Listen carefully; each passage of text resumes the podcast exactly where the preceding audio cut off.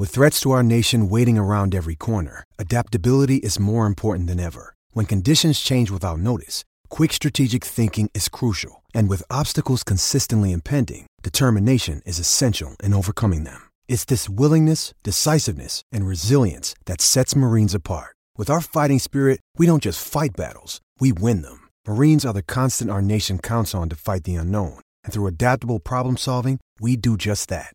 Learn more at Marines dot com. When you need mealtime inspiration, it's worth shopping Kroger, where you'll find over thirty thousand mouthwatering choices that excite your inner foodie. And no matter what tasty choice you make, you'll enjoy our everyday low prices, plus extra ways to save, like digital coupons worth over six hundred dollars each week. You can also save up to one dollar off per gallon at the pump with fuel points. More savings and more inspiring flavors make shopping Kroger worth it every time. Kroger, fresh for everyone. Fuel restrictions apply.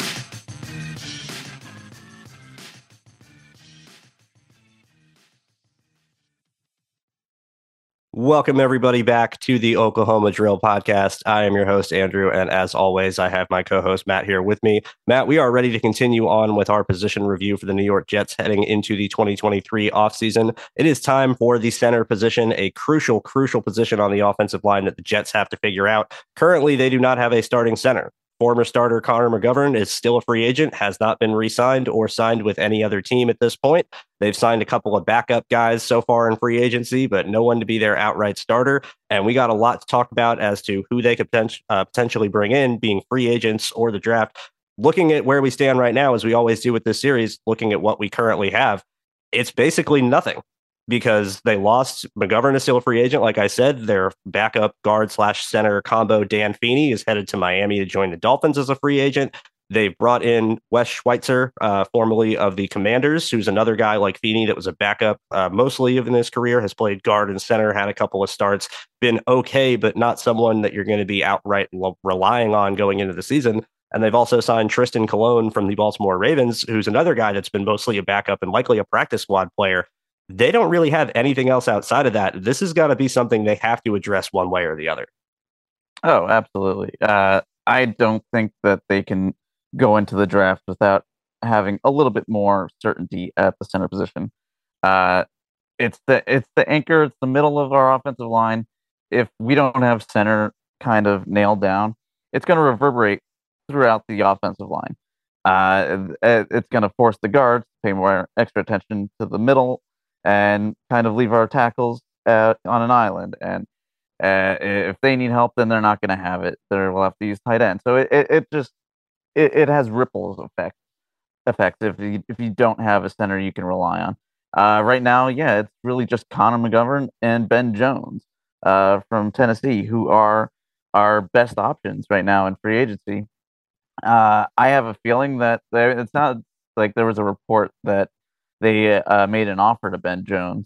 Um, so they see the same need that we see. Uh, so hopefully that gets done. Uh, and Ben Jones is, I think he's thirty-three now. Uh, so he'll be thirty-four when the season starts. Uh, I can't imagine them giving him more than uh, maybe a two or three year deal with an option to get out of it maybe next year uh, at a relatively uh, good price uh, with little dead cap.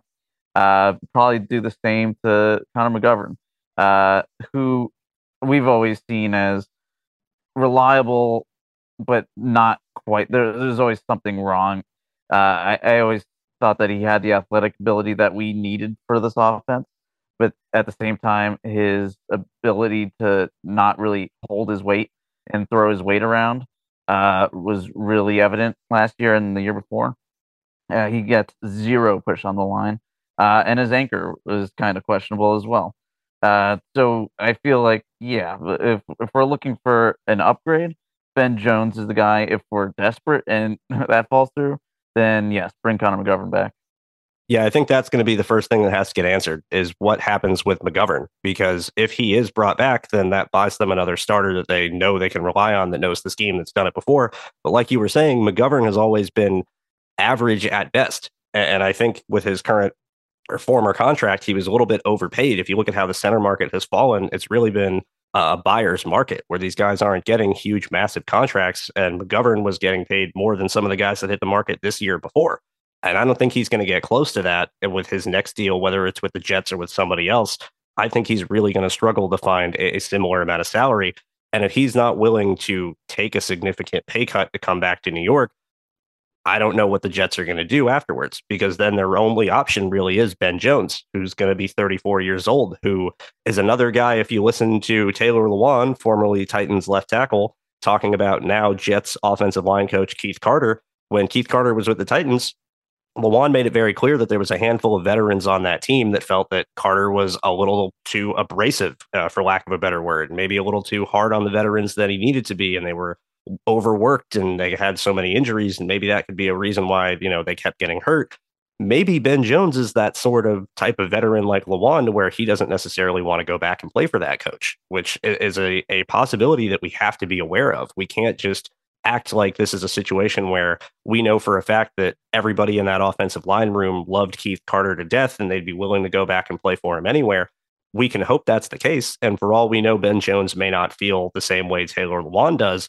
But if he does, and he doesn't want to come to New York, then your options are bring back McGovern and hope that he can take a deal that isn't going to continue to overpay him for an average play or an average uh, play level of play, even when he is significantly older than he was when he signed a deal with the Jets a handful of years ago.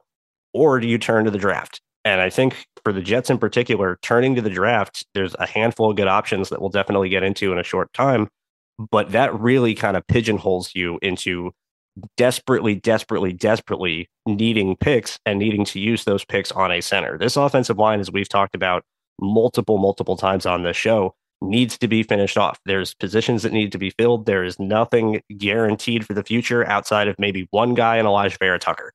Uh, the rest of the spots for the future are up for grabs. There's guys that are going to be competing. We're going to see the return of Mekhi Becton. I'm very excited for that. Dwayne Brown, we know, is coming back, but he's, I believe he'll be thirty-nine going into this season. He almost mm-hmm. retired due to injury the year before. You know, there's not much reliability there. Wake and Tomlinson really, really disappointed in his first season. He's going to have to have a huge rebound, or this will be likely his last year starting in, uh, in New York. And outside of that, there isn't much. You know, we're waiting to see word on Max Mitchell's health, but we, for his own sake and his own life, I hope that he gets everything with that straightened out and doesn't even think about football. Not going to rely on that for the Jets on the other side either way. They have so many holes to fill. And if you go into the draft not having a starting center, you are just making those holes even more glaring and making yourself even more desperate. And if you have to give up the forty-third pick in the draft to get Aaron Rodgers, if that's how this is eventually going to have to happen, where the Jets cannot keep their second round pick this year if they want to get a Rodgers deal done whatsoever, that's going to make it even harder. So I think the, the first thing that they should be doing, Matt, and I want to get your opinion on this as well, I think they absolutely should be doing whatever they can to get Ben Jones in on a one-year deal. I think you don't need to sign him for any longer than that. You need to secure your starting center for twenty twenty-three. And then you look, after you get that taken care of, assuming Ben Jones is okay playing for Keith Carter again, you look to the third, maybe fourth round of the N F L draft to find a developmental center that maybe can be another guy that plays guard as well, that can be a backup in multiple spots, that can learn from Ben Jones for a year and then eventually take over as the starting center in twenty twenty-four while they're still on a cheap mid-round rookie contract. I think that's the best way to solve this position right now.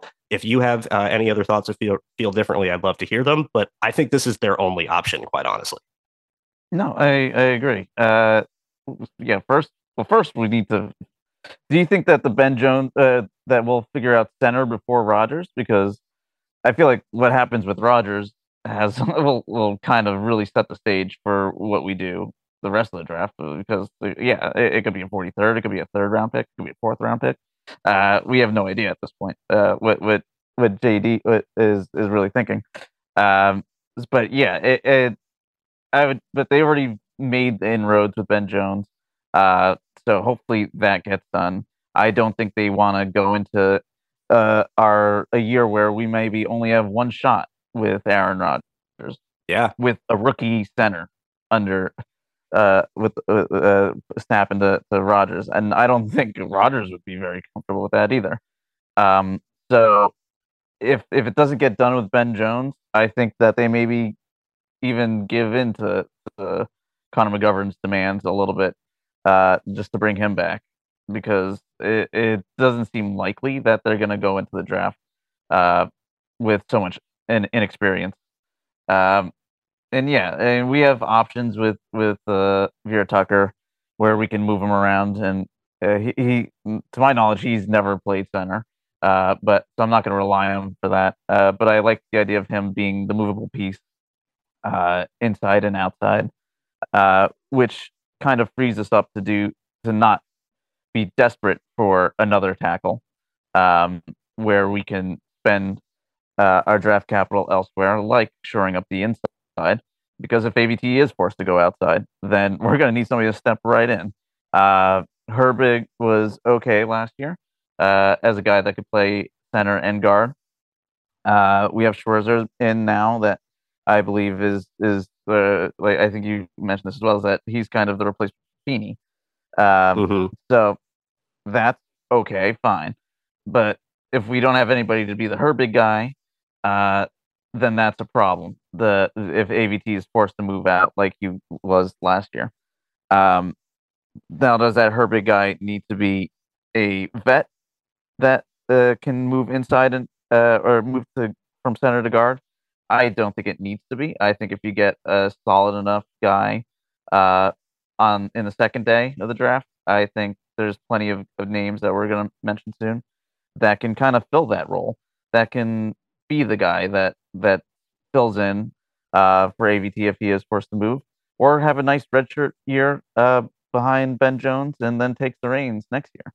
Um, it kind of sets the, the line up for uh, for a future where they there isn't too much of a drop off, and we already have some guys that are seasoned in the offense and uh, and can kind of you know just uh, step right in from where the, the vets this year uh, leave off. Yeah, that's going to be the best possible course of action uh, is getting someone in behind a Ben Jones or a McGovern that can continue to learn and grow with this system, and be ready to take over in year two and not have to start as a rookie year one, potentially for Aaron Rodgers. And I think that's a really, really good point. I'm glad you brought it up. I don't think Rodgers wants a rookie center either. And I think fully confident that Aaron Rodgers is going to set his own protections and that he's not going to be relying on a rookie to do it for him and be upset when the rookie messes up a protection call. I don't think that's going to happen. But I think he's going to expect whatever center he is working with to know his protection calls, be able to distribute them, and make sure everyone else, as the center's job is, Every, make sure everyone on the offensive line is on the same page, even if he himself as the center is not making the calls outright. I don't think Rodgers is going to want to wait around. We've seen how he has been with rookie receivers in the past. We don't know how he's been with rookie centers, but I can imagine it's going to be a similar situation. And if Rodgers is coming to New York, we're hoping it's because he wants to win and he thinks the Jets give him the best chance to do that still. He's not going to want to wait for a rookie to get up to speed with the program. So what we have to view this situation as is I think the a rookie center starts for the Jets in twenty twenty-three in a disaster scenario that they did not get Ben Jones or McGovern back. And they have no choice but to go and find the best rookie they can and hope that they're going to be good enough to step in day one and handle whatever Rodgers is going to expect out of them, as well as what the N F L is going to expect out of them too. So let's get right into this, looking at these draft prospects. The guy at the top of pretty much every list, not necessarily mine, but I know he's your top guy as well. And the top guy for a lot of people, um, that study the draft. That's John Michael Schmitz, the center from Minnesota. And let me start by saying just because he may not be my top center does not mean that he is not a great player. And I would be perfectly happy if the Jets were to add him. If they have to have a center to start as a rookie, John Michael Schmitz is probably the best one you're going to find for what the Jets system entails, for their ability and need for guys to get out in space, to reach block on the, the first level and get across wide defensive tackles and defensive ends and seal them off, as well as get up to linebackers. He can do that. He's the other side of McGovern, like we're talking about, where McGovern's really mobile, but he doesn't quite have the power to hold up an anchor and pass protection or to drive people out of gaps in short yardage and power plays. John Michael Schmitz can do that just fine, and he's perfectly sound there. His pass protection technique, very sound as well. he is very much a, a clean prospect where he does pretty much everything you could ask, good if not great, but he may not be elite in any one sort of area, and he's an average overall athlete. Not a bad athlete whatsoever, but just average.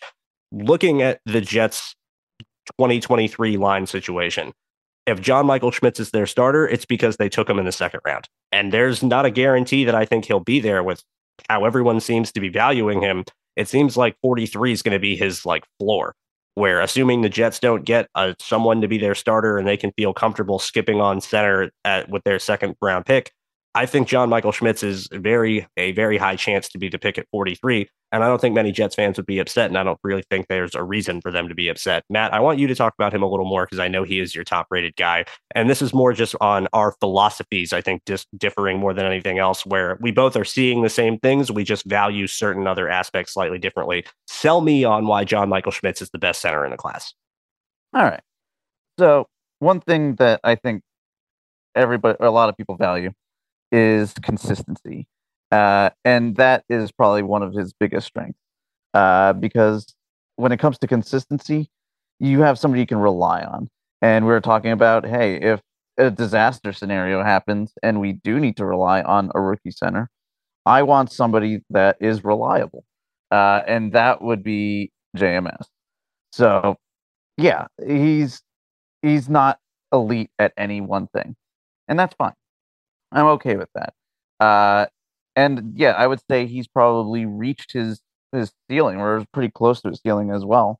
Uh, I don't see him really taking any giant leaps forward in any one area.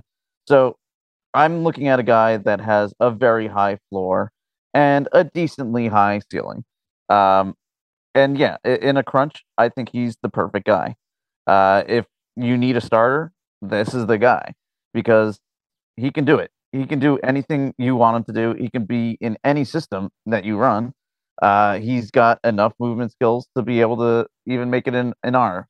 Uh, so, yeah, he is my top guy, just for the simple fact that he is the most reliable uh, and can be counted on to, to do whatever we would ask him to do. Uh, and, yeah, I believe that from what he's shown on game tape and at the Senior Bowl, uh, is that a lot of uh, is, is something that a lot of teams are valuing, and that it, the reliability in the, in the position of center just needs to be so sound. And with that reliability, you get, you get a guy like, like Schmitz, who can just step in day one and be the guy. So that's why he's my number one. Uh, but at the same time, I always get trapped in this, this little cycle where I will view uh, reliability maybe too highly, and I take kind of pass on upside a little bit more, where, yeah, there's guys uh, that have a lot more upside than Schmitz uh, as far as athletic and strength profiles go. Uh, but at the same time, they're not as reliable. They're not as consistent. So I kind of push them down a little bit. Uh, but you know what? I don't think it's a bad thing to be safe. And at center, I think you want to be safe. No, and I don't disagree with any of that. And I think you're making a really good point. Like I said, this is our, our difference in philosophies, where you tend to value guys that are more clean. You look for development. You look for guys that you are can feel good about, you can feel safe about. You do you get a lot of good draft picks by doing it that way. You, you rarely miss. And I'm not disagreeing with your thought process at all. It's just a slight difference in, in how we view scouting in general.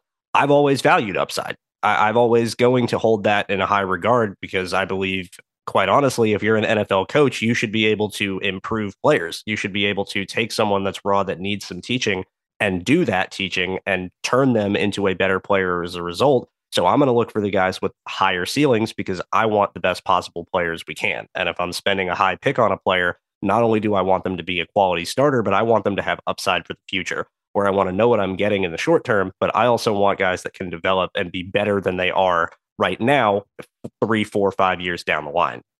We're really in the N F L, you're looking for guys to sign second contracts. You're looking for guys to be rookie contributors on their first deal with the contract structure the way it is, but you want to build the team through the draft. You're looking for guys that can develop and grow into being quality starters in the future, where you maybe find a guy that might be a mid first round pick and he can end up being one of the best players at his position in the N F L because he had that upside. I don't disagree with Schmitz being the guy that if you want to come in and you need someone to start as a rookie, that I think he's going to be the best one to do it. I think he's got the most experience in the run game. I think that's um, not the most experience, but the most diverse experience of run game and pass game, where he's got a different sort, a uh, handful of run concepts at Minnesota. They had Mo Ibrahim for a while. It was a really good running back that I like a lot when we get to running backs. So I'm definitely going to talk about him. We can wait on that for now.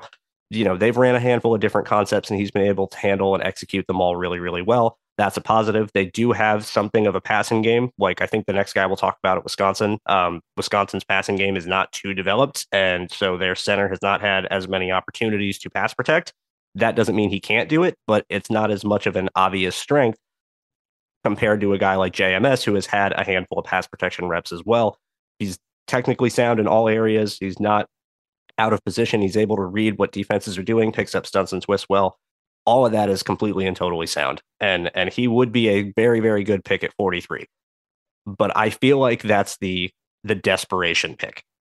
And I feel like if you are being quite honest, if I'm being quite honest, I'm hoping that the Jets sign a center and can look for a guy maybe later down the order with a little more upside, because where we value these handful of centers we're going to talk about, we've already discussed this before we started recording, that we have all of these guys rated as like second round picks. And and there's a handful of some really, really solid center prospects that there's going to be a bit of a run probably, but there's still going to be probably a couple options for the Jets in the third round and maybe the fourth round as well, especially if they don't need someone to start day one as a rookie. I was leading in a little bit about Joe, Joe Tippmann at Wisconsin before. Go ahead and talk about Joe Tippmann. So I know he's a guy you like a lot, and it's a little bit different than J M S, like I was saying, because his run game is the best aspect of his game. His ability to be so big and strong and move in Wisconsin's offense and still get out in space and be effective, it's really something to watch. Yeah, Tippmann is a very big guy. He is six six, three nineteen. Uh, he has a ninety-nine point two career pass blocking efficiency rate. Uh, he averages about four point five penalties per year. He's only played center, uh, only a two-year starter. But he's got some amazing movement skills for a guy that tall. Now, you don't really see that many six six uh, centers. Um, I don't remember the last one. So it, the, he's he's in a, a small fraternity of, of very tall centers. Uh, but I think he would be just fine if you, if we asked him to play uh, guard. In fact, he, he might be better fit for guard at, at that size uh, for, as far as leverage goes. Uh, but at the same time, he plays with pretty good leverage. Uh, even for six six foot six, uh, and he, he moves very well. He's very explosive out of his stance. He's got great upper body strength. He's got great leg drive. He's got a great anchor, uh, and his movement skills and balance and ability to to maintain blocks on the second level or while pulling. Uh, I, I like them all. It, it it's a nice combination of of strength and and uh, and uh. athletic ability. Um, but yeah, he's only a two-year starter, uh, and he's coming from an offense that really uh, strains the, the run game. So what he has shown is great, but uh, yeah, like you said, with, with uh, pass blocking, you kind of wish that you saw a little bit more of a portfolio with him, uh, something to really, that he can really hang his hat on, saying, hey, yes, I can make a statement in the passing game as well as the running game. Uh, so that is probably why I have him just a little bit lower, but he is my second uh, center, uh, just for the fact that he is a very clean uh, center uh, prospect. Uh, but the, yeah, there's just a little bit more you would like to see uh, before you really uh, iron him in as maybe a, a, a prospect that's challenging Schmitz. So he's there, but I'd like to see him develop more as a pass blocker, uh, or just see more of him as a pass blocker. Uh, so with that question, I, I just can't put him as as my top center. Uh, I I would love to just have that question answered before, which is kind of what we're talking about. If we want a guy that can sit for a little bit and kind of uh, get his hooks in the league and, and find his footing, then he can really develop that that aspect of his game as a pass blocker, uh, and and really kind of have the upside to be one of the top prospects uh, coming out of this this year. So, yes, I, I love him, but I still would like to see a little bit more before I put any kind of confidence in him uh, as a day one starter, which I probably would not do. Uh, so, yeah, in a crunch, J M S is the guy for a day one st- starter. Uh, but if I'm looking for somebody, maybe if, if we move back in the second, or if we gain another second by moving back in the first, uh, I start to look at Tippmann. Yeah, I wouldn't disagree with that at all. And I think that's the the key point to make with Tippmann above anything else is that what we're we're not saying he's raw. We're not saying he can't pass protect. We're not saying he has no idea what he's doing, and you know you're going to have to completely teach this guy, and he's a complete one trick pony or anything. That's not what we're saying at all. What we are saying is because of the offense he is in, the way Wisconsin has operated and has operated for basically as long as they've existed, they value the run more than anything else, and they are going to look to run the ball with sets that you don't see too often in the N F L anymore, with two tight ends, two, you know, running backs, fullback, no receivers on the field, and they're running power, you know, twenty times a game right at the gut and pulling a guard, and Tippmann's down blocking the, the nose tackle, and that's what he's his job's to do, and he does it really, really well. We just want to see more opportunities for him, because we can't sit here and say, oh, he's going to be perfect in pass protection against all of these different opportunities and all these different looks and alignments and types of players and types of rushes, because we haven't seen him get the opportunity to do it. That doesn't mean he can't. Just because we haven't seen it, and just because he hasn't been given that chance, doesn't mean he's incapable. But we also, at the same time, can't sit here and go, oh, well, he will, he'll be fine anyway. Uh, you know, I'm not saying he can't do it, so just because I haven't seen it, he probably still can, it'll be fine. We can't go on a limb and say that. And we can't just outright go, oh, you know, he'll ha- figure it out, and he's really good at everything else, so he'll be fine at this too.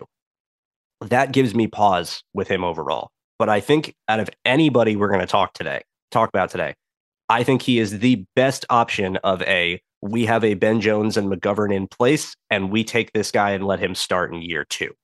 Because the the frame and the athleticism and the upside for the size at six foot six, three hundred thirteen pounds, the ability to get out in space and move and pull. Uh, Wisconsin had a play where they ran a reverse play where he starts, it looks like a, a pitch to the left, and he goes and starts pulling and then leaks upfield and cuts back across the grain to be as a lead blocker for the reverse going back to the right. And he's getting out on a safety, and he's almost keeping up with the reverse going to the corner. For a guy that's six foot six and three hundred thirteen, that was really, really impressive to me. He has plenty of strength as well. Playing in that Wisconsin offense, you have to be a guy that can be tough and move people at the line of scrimmage and win immediately with raw power. He can do that too. And he usually doesn't give a lot of ground in the run game where he's not getting, you know, completely walked back, or getting put on a sled or anything and, and giving up any ground. So it would make me believe that he can have that sort of anchor and pass protection as well, because he has the physical strength to do it. But I can't go one hundred ten percent sure and say, oh, yes, he can pass protect and hold up against power rushes because he's a good drive blocker in the run game. There's a little bit of a disconnect there. I would love him as a developmental pick. I would absolutely, absolutely be jumping for joy if the Jets were to take him at seventy-four in the third round, if he's available, and they got a Ben Jones or a McGovern back or somebody else to be their starter as a free agent, as a veteran, and let Tippmann take a year to learn under them, iron out, you know, get more reps in practice and pass protection. I think he'll be able to learn. I think he'll be able to do it. I think he just needs the experience. And if you give him that year before he has to take over fully as the starting center, I think he's going to be a really, really good player. I would like that a lot. Yeah. And in the scenario they were talking about where A V T has to move, I think he'd be just fine playing guard. Uh, I, it, he can get a little high in his pad level, uh, which can cause uh, shorter uh, defenders with uh, with good pad level to really get under him. Uh, so I can see that being a little bit of a problem for him. Uh, but I think there's that, that could be taught. I mean, yes, naturally he is going to have uh, a little higher pad levels, but I think he can work on it uh, to the effect where he can get uh, he can be more consistent and not pop up. So he, he does that. If if he can kind of get that under control, uh, then I think his his ability with leverage uh, will definitely uh, improve and flourish. Uh, yeah, it, it it's it's. But then that gets me thinking. Like, we're thinking developmental guys now, with the upside. And if we're thinking developmental, is this something that we want to spend a second round pick on?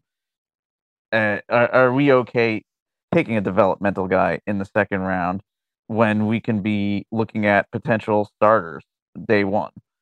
And at pick forty-three, I am probably looking for somebody that could be a uh, a, a starter either day one or uh, has tremendous value going forward at a position like quarterback, maybe. Uh, so if we're thinking at pick forty-three, I think that's a little high for Tippmann.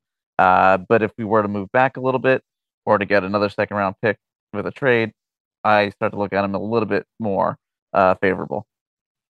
Yeah, I completely and totally agree. And I think this is the scenario that we have to be aware of. Assuming they have their forty-third overall pick to use and it doesn't, you know, get traded for Aaron Rodgers and they have that option. I think if in this scenario, I would have guessed that let's just say that this doesn't happen before the draft and the Jets will be trading twenty twenty-four picks for Aaron Rodgers instead of twenty twenty-three picks. And they have all their picks this coming draft. Then yeah, second round, that's got to be an impact player. That's got to be a starter. Even at the very least, it's got to be a highly impactful rotational piece that's going to see the field considerably in year one. You have to be loading up and using your highest ammo to round out this roster to be able to make this run while you have the one year of Rodgers that you know you have it.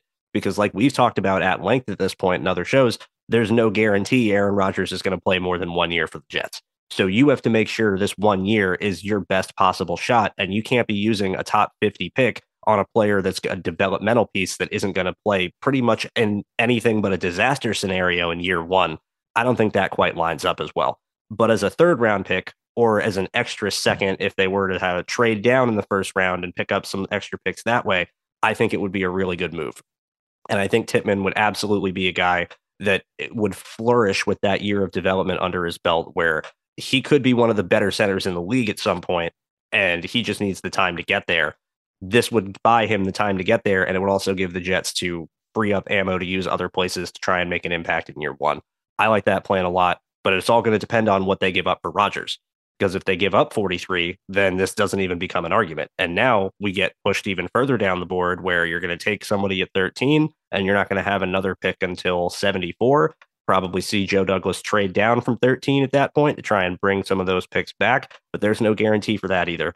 I'm, I'm on board with Tippmann. I really like his tape. I think he would be a fit. He'd be a great developmental option.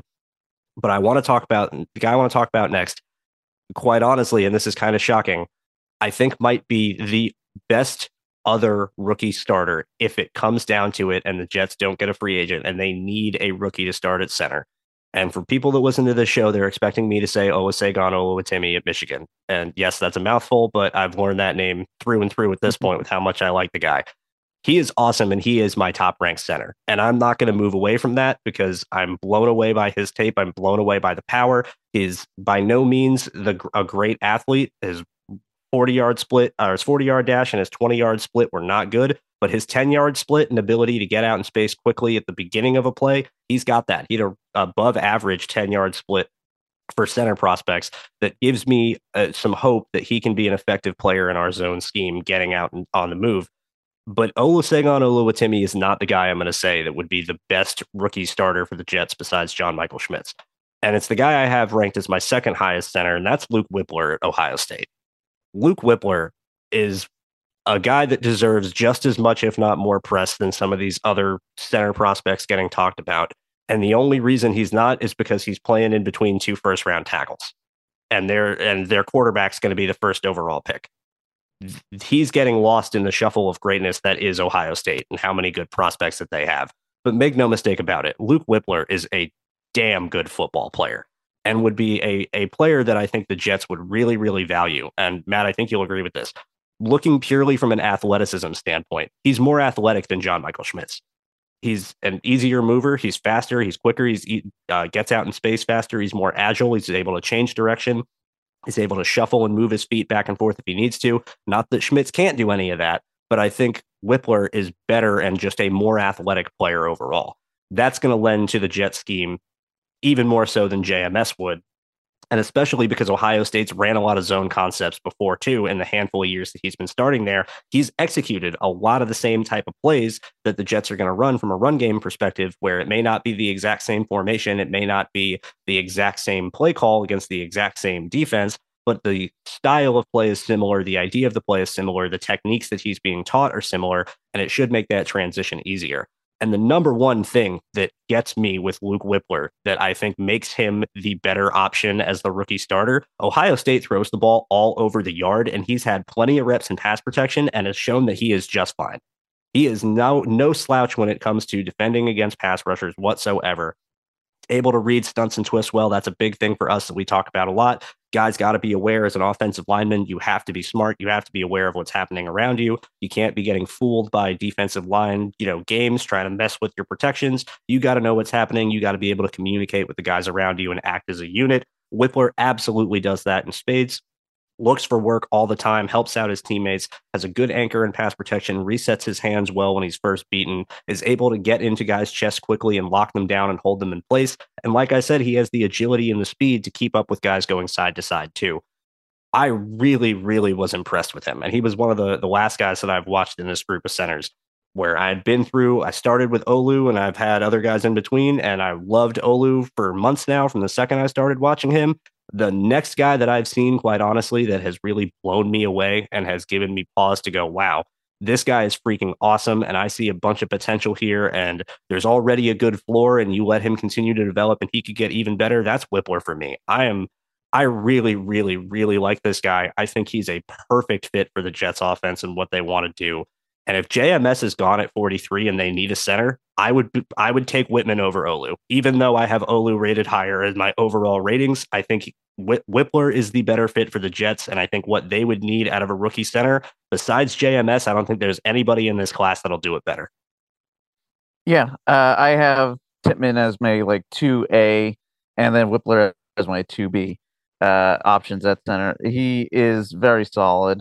Uh, he, I believe, is even said that he models his game after Jets legend Nick Mangold. So that's gonna uh, get a lot former of former Ohio State alum as well. Ohio we State could alum. You could just restart restart the cycle exactly. And just put another Ohio State center in there and let it work.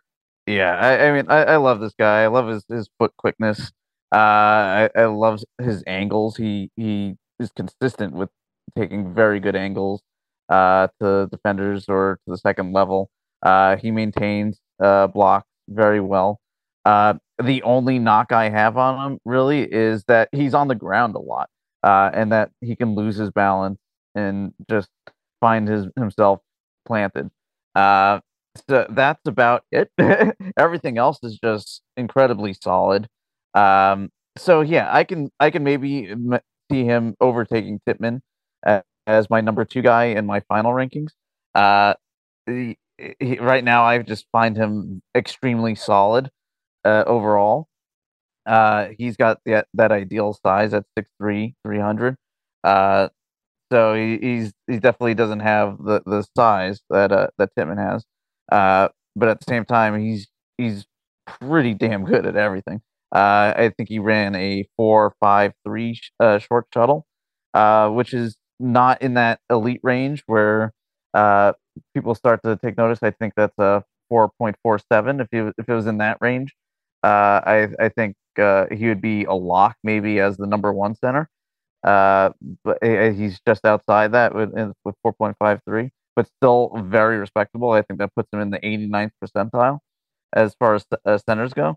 Uh, so he's he's got a lot going for him. Uh, and yeah, if we're looking for a guy that that has uh, that ability to to really be a foundational piece in the against the run and in pass blocking, uh, he's definitely a guy that I am looking at as well. Uh, again, I probably wouldn't take him at forty-three, uh, but I would probably take him a little bit further back, but not too far. You know, I don't think in, in a perfect scenario, they're not taking him at forty-three. Because yeah. They have a free agent center and they aren't desperate enough. And if they were to take, and quite honestly, I would think taking J- JMS at forty-three would be the same sort of deal where you're reaching for need because you need a starting center. And sometimes that's what you have to do when you have no other options. and you get the best guy you can. And even if the value on the draft board isn't always perfectly lined up, you get the best player at a position of need that you know can play and do what you need them to do. And you need someone to start as a rookie. That's the situation you're forced into. You do the best you can do. That's kind of exactly why I'm saying, uh, quite honestly, it's why I have Wypler rated higher than J M S. And it's why I think those are the two guys that fit the best as potential rookie starters, forty-third overall pick, assuming they keep it, assuming they need a center. Those are the guys I look at because they are the most well-schooled in all areas. Where J M S can run block, we've seen it. He's hand, ran a handful of different concepts. Don't have to worry about that whatsoever. Very technically sound. Called the protections for Minnesota's offensive line. Did a good job of it there. Can drive block, can win with power, can hold up against uh, an anchor against power as well. Can shuffle with speed and keep up with speed. It doesn't matter what run concept you want. There's a lot to like there. And he's a guy that I'm very confident could come in and be a good starter day one because he's been experienced in so many different areas and shown that he can do it. I feel the exact same way about Luke Wypler, where I look at him and I go, Ohio State has one of the most diverse passing offenses in college football. They've thrown the ball all over the yard for years now. C J Stroud said, I'm pretty sure four thousand yards in back-to-back seasons. You know, they're no slouch to passing the ball. He's no, no stranger to pass protection at all. And that is a huge, huge deal in the N F L that is so important and centered around the passing game, especially for the Jets, where we saw this past year, how often did Connor McGovern get walked back into the pocket and the integrity of the pocket gets collapsed, or he gets immediately beat by a stunt and a free rusher comes in between him that he doesn't see. You know, it's hugely important that these guys for the Jets can pass protect, especially if Aaron Rodgers at thirty-nine is the quarterback. That, that to me is like, when I'm looking at what the Jets need on top of just how they fit in the run game, pass protection is at the top of my list because they need to keep the front of the pocket sound. They need to give Aaron Rodgers move room to step up and move and shuffle and, and create if the edges are getting beaten and pressure is coming in from the outside.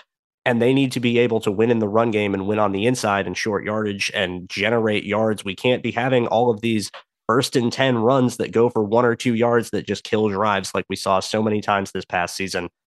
You need guys that can handle being sound in pass protection and being able to create space in the run game. Those two guys at the top of my list are J M S and Luke Wypler. And Luke Whipler's a better athlete.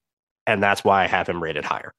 It's, it's really, it's that simple for me, where I'm looking at them technically. I think Wypler is a little less technically refined. I would like to see him play a little more balanced. I would like to see him not get so far out on his toes every now and again and kind of hone things back in, because he is such a good athlete. He has the ability to get out in space. He had an eight point five two R A S relative athletic score, which is a really, really good score. It's not blow the doors off amazing, but it's solid, and he's a very good athlete. He just gets a little too excited and is a little too quick and just needs to be a little more timed and a little more in control. That'll come with experience. That'll come with time. That's something that I expect him to get better at in the future. But his development outside of that, you, you can't really ask for much else. And I feel that exact same way about J M S, where J M S technically developed, technically refined. You're not going to have any questions about him being able to handle a playbook or any questions about him being able to handle different pass rush moves or alignments from, you know, different alignments from defensive ends or blitzes. He should be fine. And I feel the same way about Wypler. I'm, I don't know why he isn't getting talked about more. And I said at the top, I think it's because his team is so good. There's so many other players at Ohio State that get talked about before him, but I feel like he's going to get lost in the process and he's going to go on to be a multi-year starter in the N F L. And people are going to wonder why he was a third round pick. I, I, that's where I'm at. I think this dude's a top fifty player. Yeah, no, absolutely. I have him in the top fifty as well. Uh, I think it's more of the position. Uh, I think there's something to that for sure. The number one center is going to, Uh, on most people's minds, is going to get a lot of the talk, and then most people are going to kind of tune out after that uh, at a national level uh, when it comes to center. So I can see a lot of people kind of just going by the wayside uh, in, in in on draft uh, Twitter at least. Uh, but at the same time, the scouts and, and the teams, they're going to be paying attention to guys like Wypler, to guys like Tippmann, to guys like uh, Go that go beyond J M S.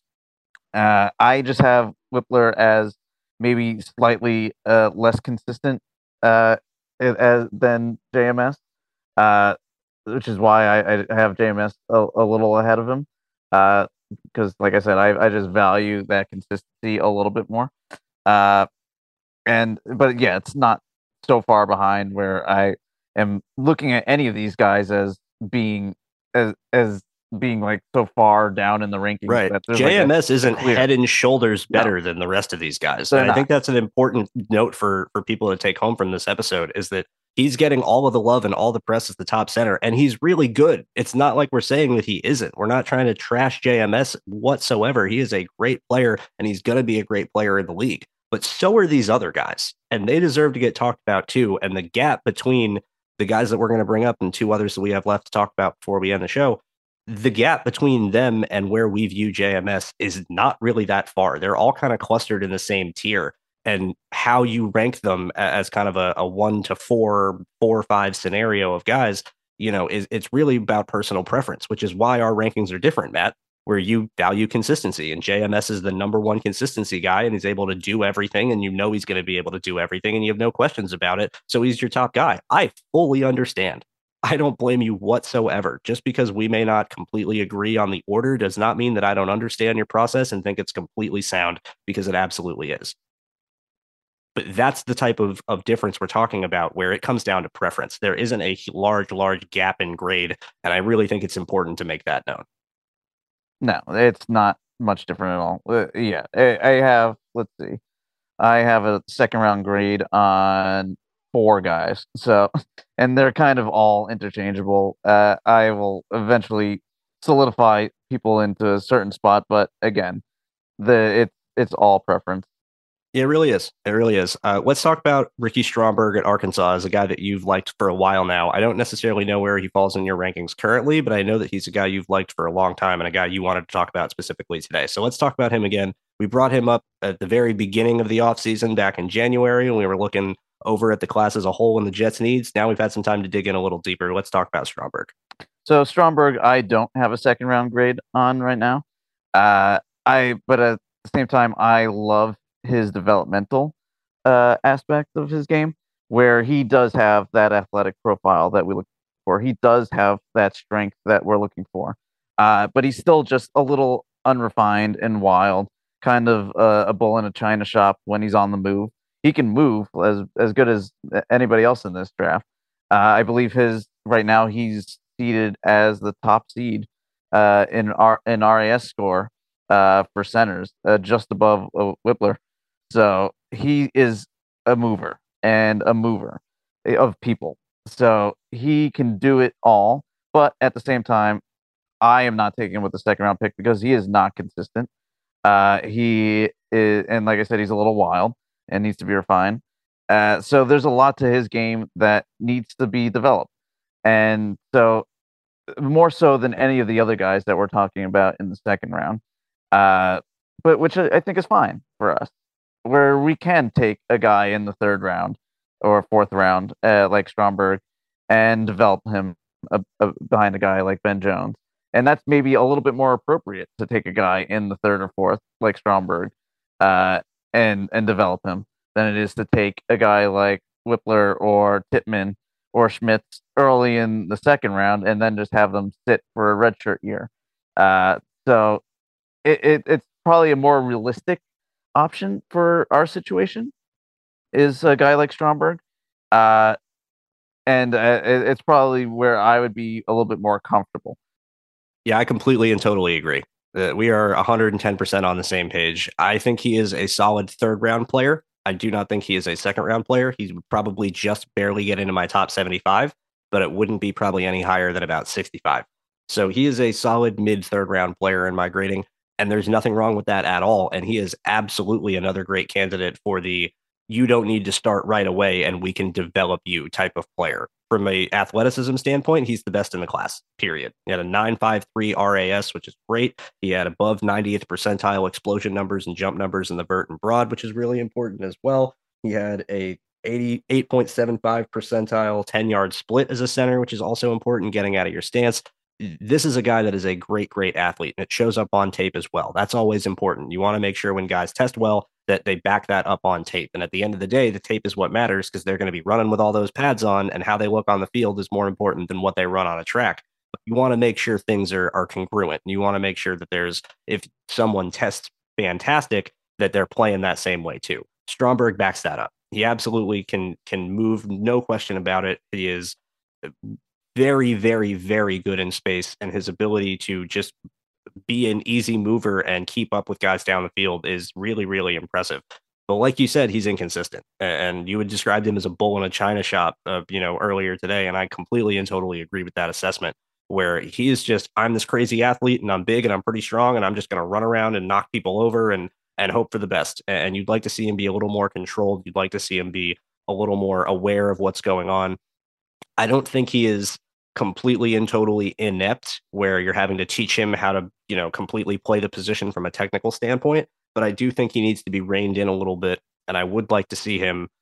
I'm curious about Arkansas's offense, because it is very much a college offense where he plays a lot in the shotgun, but they do a lot of uh, options, and they do a lot of, you know, gimmicky sort of screens, R P Os, stuff like that. Ohio State does that too, don't get me wrong, and I'm not trying to say that isn't a concern for Wypler, but they do a lot more traditional passing game and also mix in a little more traditional N F L style run game, to where I feel a little better about that.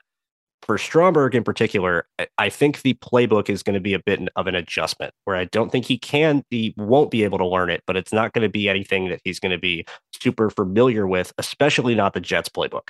And that's where I think is going to be what makes him another good candidate to be the developmental guy, where you have all of this athletic talent. You can learn from a veteran like a Ben Jones or a McGovern and iron out the other side of your game.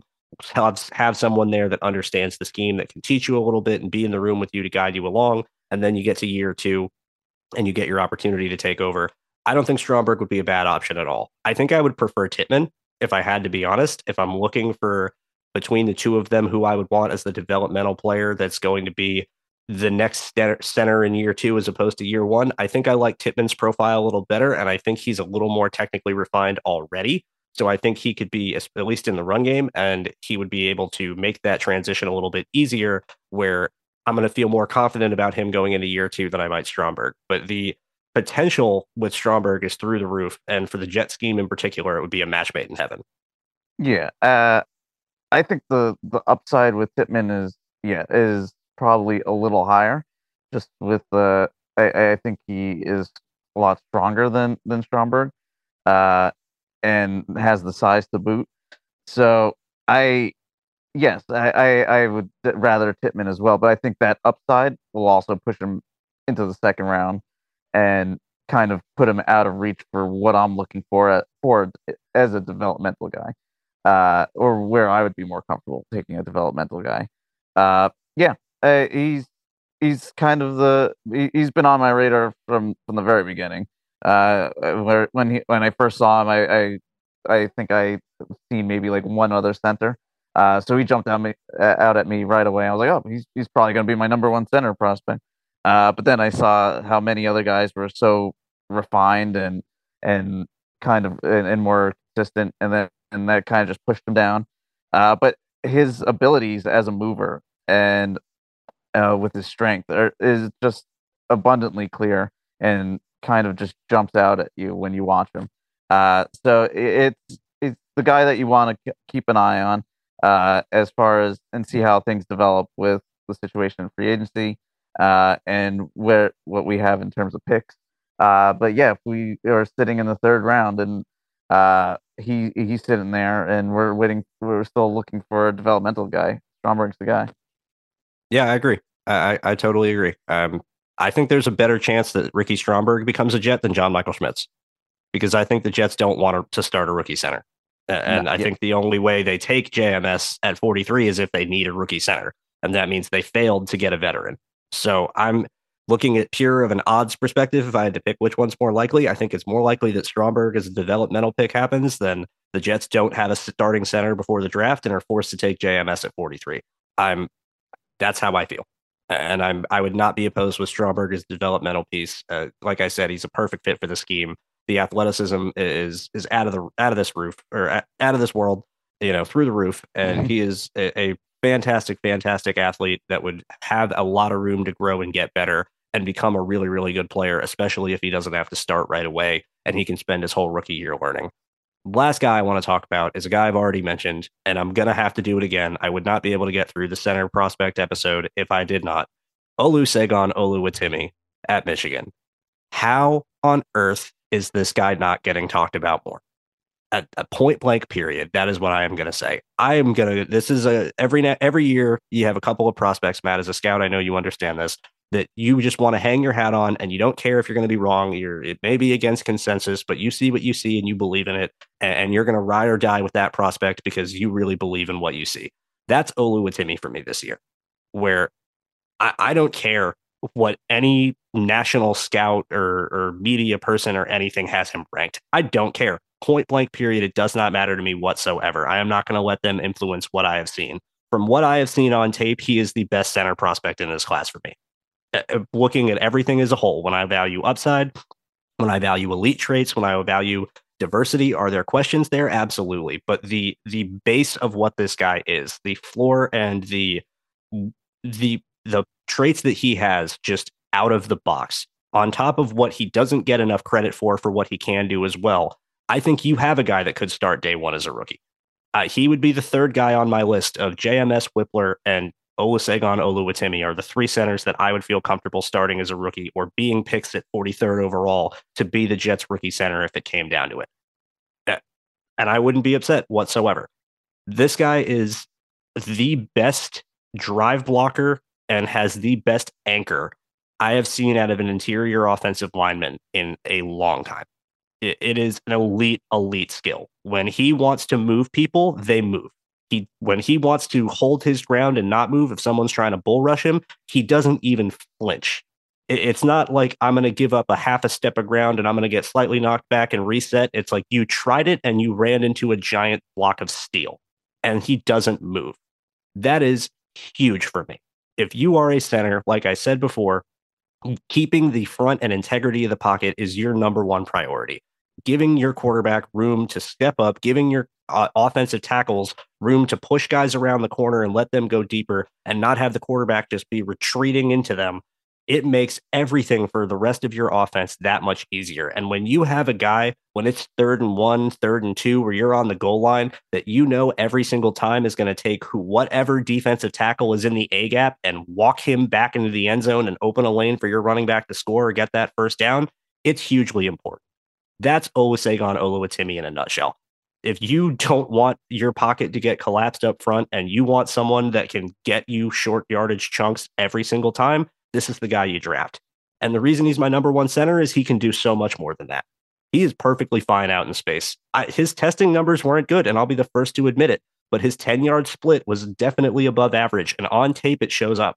He has no problems pulling. Michigan moves him all over. As a center that pulls, he does a perfectly fine job on it. And when he gets to people and he gets up to a linebacker or he gets to that defensive end and he has to turn and reach block them, it's stonewall. It stopped them dead in their tracks. They're not moving anymore. Uh, I was joking with you before we recorded, Matt. When he gets his hands on people, it's like they're frozen in carbonite. They, they don't go anywhere.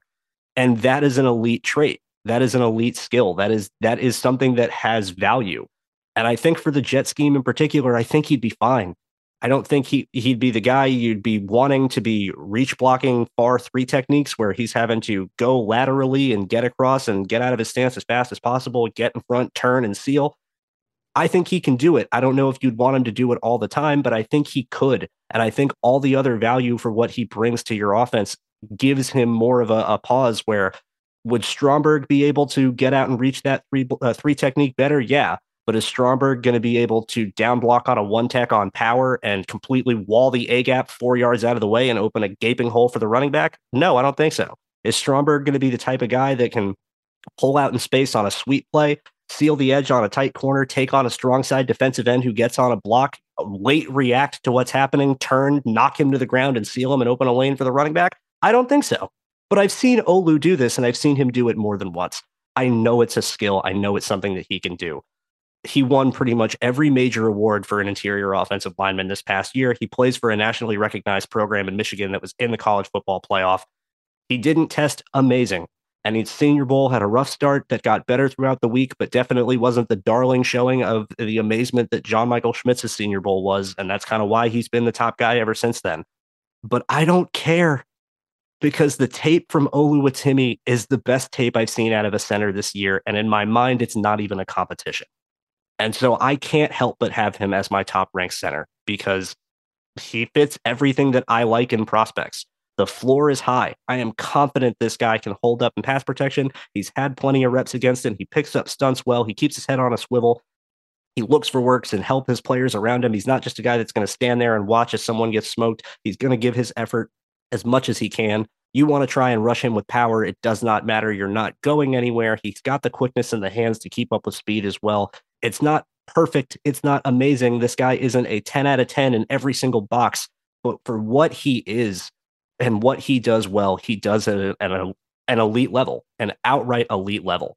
And for what the Jets need, for what the Jets have been lacking, for what we have said for so long throughout last season, going, oh my God, it's third and one, and you can't even get a yard. Come on, offensive line. You can't get one yard of push to just open a lane and pick up a first down. We have no threat. We get third and short in the red zone. As soon as Breece Hall wasn't in the backfield, we're screwed.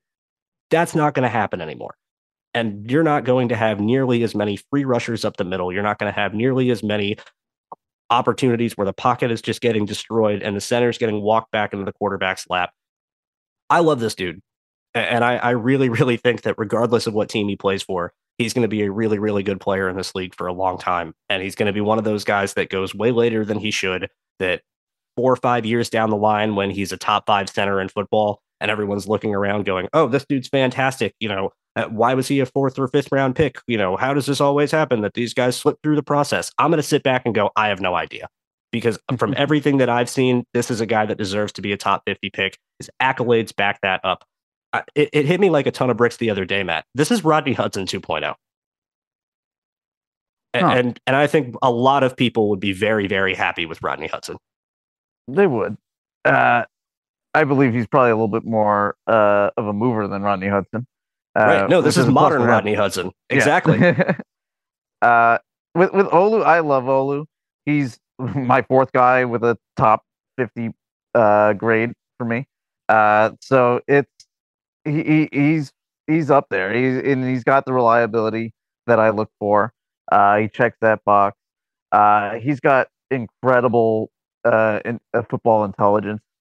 You can just see that he knows where to be. He knows never what out he needs position. to be doing. Never, never out of misses position. a stunt. Never, never passes anything off incorrectly. Reads nope. the blitz every single time. Knows where to be. Knows how to communicate every single time. Every every time. single time. Like, Every single time. I cannot find a rep where he was out of position or he misread a blitz or he didn't pick up a stunt well. He may have, you know, may not have been the cleanest block in the world. He may not have been, you know, a ten out of ten rep, but he didn't miss because of anything mental. He is one hundred percent sound in that aspect. Absolutely. I, I really think that uh, what really drags him down right now is his Senior Bowl performance uh, mixed with the, his grading at, at the at the Combine. And yeah, it it's something that's not going to drive you crazy and make you, you know, cheer from the rooftops. But at the same time, the tape, like you said, doesn't lie. He, it's not like he forgot how to be that player that he was all season. Uh, the, that reliable guy that had an anchor better than any other center in this, in this class. Uh, that he's still the same guy. Uh, but it, it takes a lot to really, rise to rise in people's boards. Like it it takes a lot of people banging the table for you, and it probably takes a, a little bit of of uh showmanship at the Combine and the Senior Bowl to really get people talking about you a lot more. So I feel like that's what's really driving him down, whether it's warranted or not. I would say not. uh, I'm sure you would as well. And it's it, it's something that maybe just helps us a little bit. Uh, if if he does drop because of this, uh, I would be more than happy to take him. If he dropped to the third round uh, and take him over Stromberg, I would do that in a second. Uh, because, yeah, he he's just so reliable, so strong, can move. He's not the best mover. Uh, he's not going to uh, beat Wypler or, or, uh, or Tippmann or Stromberg in a race. I would even say J M S is probably a little bit better of a mover than him. But at the same time, he he's not going to be far behind. He's not going to be far behind. Um, my only concern is more from, not my perspective, but from the perspective of the Jets, where his athletic profile maybe just might not be what they're looking for. Uh, but if that's the case, then it's probably not for J M S's either. So it, it's it's kind of uh, you, you can go for reliability, uh, I Q, and the and high uh, floor, or you can go for the the the guys that are really meet the profile of what they're looking for. Um, all we really can go by is is uh, Connor McGovern at this point. Connor McGovern is the guy that they sought out and brought in, the guy that is very athletic. So if we're comparing the guy that they or have already taken in Connor McGovern and a guy that who we love in Olu, I would say Olu's maybe a little less of a match if we're trying to compare those two. Uh, but you know what? What what uh, general managers do uh, isn't doesn't force feed them uh, or force them into a position to do the same exact thing going forward. So yes, I would love Olu. I wouldn't be disappointed at all. I, I'm right there with you. And the last point that you just made uh, is just because G Ms have shown some way of wanting to do things in the past doesn't mean that it's always going to be the same in the future.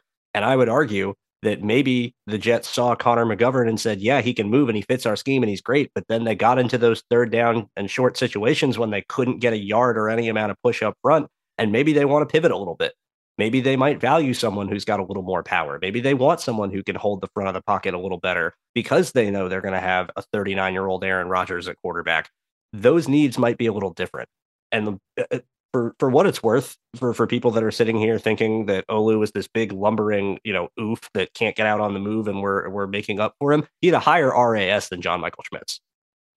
Olu at a seven seven two, John Michael Schmitz, I think, was a six five three. So you're there is a difference here. On tape, we're saying that J M S probably moves a little bit better. And that's why the tape always matters most. But we're talking about guys that athletically, at least from a testing perspective, and I'd argue from a tape perspective too, are very, very similar. And if anyone is going to sit here and tell me that John Michael Schmitz fits the Jet scheme, then so does Olusegun Oluwatimi. And if you disagree with that, then you are disagreeing with your own assessment. Because if the only reason a center fits this wide zone scheme is their ability to get out in space, their ability to reach block, their ability to be quick off the ball, get up to linebackers off double teams on inside zone, and seal on reach blocks on the interior on outside zone. That is what makes a center a fit for this offense. And so if John Michael Schmitz can do it, from what I've seen on tape, so can Olu. And I don't want to hear any arguments to the contrary. Uh, it's we talked before we started recording, Matt. I'm losing my mind here. I, I'm I'm absolutely losing my mind here because I cannot remember any other example of a guy that's been nationally recognized, played on a highly decorated, well-known, nationally, you know, popular team that was in the college football playoff that blocked for a fourteen hundred yard future first-round pick running back that was one of the biggest names in college football that gets to the draft process, has nothing but clean tape, has an okay Senior Bowl, and has some okay testing, where testing is a seven seven two R A S makes you an above-average athlete. It's not like he was bad. Has an okay process, but not an excellent process. And it's like he doesn't even exist. It's like there's three or four or five other players that are, in my opinion, not as good on tape as him, getting pumped up and getting talked about like they are so much better. And here's poor Olu, who's getting rated as like a fifth round pick, where I've seen him all the way down to the one fifties and one sixties on some aggregate big boards. And it, I, it's, it's, insane to me. It's absolutely insane because I cannot figure out what people are seeing if they aren't watching the tape for themselves to sit here and tell me that this guy doesn't deserve to be a top fifty pick, because I'm I haven't felt this way about a center and I can't remember how long. Like I, I'm and I love offensive line play. Line play and running backs are my two favorite things to scout every year, and it's not even a competition. I have not had this much of a love for a center prospect in a very, very, very long time. The last guy that I loved this much, and they're completely and totally different types of players, but the same sort of feeling that I had of, oh my God, this guy is so good. Like, take him as high as you want because you know he's going to be that good. That was Creed Humphrey. And Creed Humphrey went lower than he should have too. And he was a second. Look at him now. And look at him now. And now every N F L team in the world would love to have Creed Humphrey. I feel the exact same way about Olu, and Olu's going to go lower than Creed Humphrey did. I can't believe it. Yeah. Uh, I, I, yeah, I can see it. It, it When when I'm trying to compare him to Schmitz, I I see Schmitz as more of a fluid mover, and maybe that's why he looks a little quicker on, on tape. Is that I he's just right. so fluid in getting to where he wants to be. And, and Olu's maybe a little clunkier, but he still gets there. And so it, it's just a slight difference, but one that I don't see really making that much of a difference in the grand scheme. Um, yeah, I, you can jumble all these guys up, put them in a put them in a hat, and pick a pick a name, and you're probably most likely going to get a, a prospect that you can rely on going forward for the next ten to fifteen years. So have at it, pick pick one, and and have fun. Yeah, uh, honestly, I think their best case scenario, like we've said multiple times now, figure out your starter for twenty twenty-three in free agency. If you have to bring McGovern back, so be it, and hope that he's fine with taking a pay cut that matches the market. Because if he's not, I don't know who's going to give it to him, but it, it shouldn't be the Jets. And if it that's what it takes, that's what it takes. Get your starting center for this year figured out, and use your third or fourth round pick on the best developmental center prospect left available, and expect them to start in twenty twenty-four. And if they, like we're talking about, if they can, if they get round four Oluwatimi, that's going to be the best pick of the draft for me. Like, that's going to be the steal of the draft for me. I, I will. That will be an A plus plus plus plus. I could not love that anymore. That would be a dream come true. And the fact that right now that seems like an actual possibility is blowing my mind. Yeah, I, I think there's a decent possibility he can. We can see him fall. Uh, and if he's there at seventy-three or seventy-four, I keep forgetting which one we have. seventy-four. seventy-four. Then I am running that card up. Yeah, so am I. Uh, I. I, I don't understand it. I think that does it for this week. We've laid through pretty much all of the top guys that we think are valuable at, within the top four rounds of center prospects that the Jets could take. I think when you're looking at this team's need as a whole, uh, where I, I want to end, I would argue that this could be, you could make an argument, this is their most important need. Because they absolutely need to get tackle figured out, but you could make the argument that they have Dwayne Brown coming back. They are going to have a healthy Mekhi Becton. They can move Vera Tucker if they need to. You know, there's, we're not sure about the guys in place, but there are guys in place. You look at defensive tackle, pretty much Quinnen Williams and Solomon Thomas are the only guys they got there, but at least Quinnen Williams is an all-pro. So you got something there. They have nothing at center right now. Nothing. And I, you could, I really think you could make an argument that that is their most important need, one way or another. Oh, absolutely. Uh, yeah, and, and yeah, exactly. Like like you said, with with tackle, you can make an argument that we're set. Uh, so yeah, it's center. It, it's it's always going to be center that we're looking for. Uh, let's just get it done. Let's let's get Jones in. Let's get McGovern in. Um, we we we need at least that solid vet starter, and then we can look towards the draft for the, our future. Uh, it, it's something that we haven't really had solidified since Mangold, uh, and it's an overall problem. I've, it's it's been down, it's been downright bad, uh, and it's just been a kind of a, a crapshoot in what we've had to deal with. Uh, so yeah, I would love to nail that down. Uh, and move forward, and then we can worry about our other holes. Yeah, absolutely. Let's hope that, you know, argument's sake, let's hope that they send forty-three for Rodgers and they sign Ben Jones and they're forced to take a developmental guy in the mid rounds because it'll be the better situation for him anyway. Absolutely. All right, you guys, appreciate you tuning in. Thank you for stopping by and listening in. We will be back real, real soon to continue breaking down the Jets roster. Matt, you know what to do. Uh, Matt, you can find me at Zazzy Jets. And you can find me at Andrew Golden underscore seventeen. Make sure you're also following the show at O K D Podcast. Appreciate you guys stopping by one more time, and we'll be back soon. Bye-bye.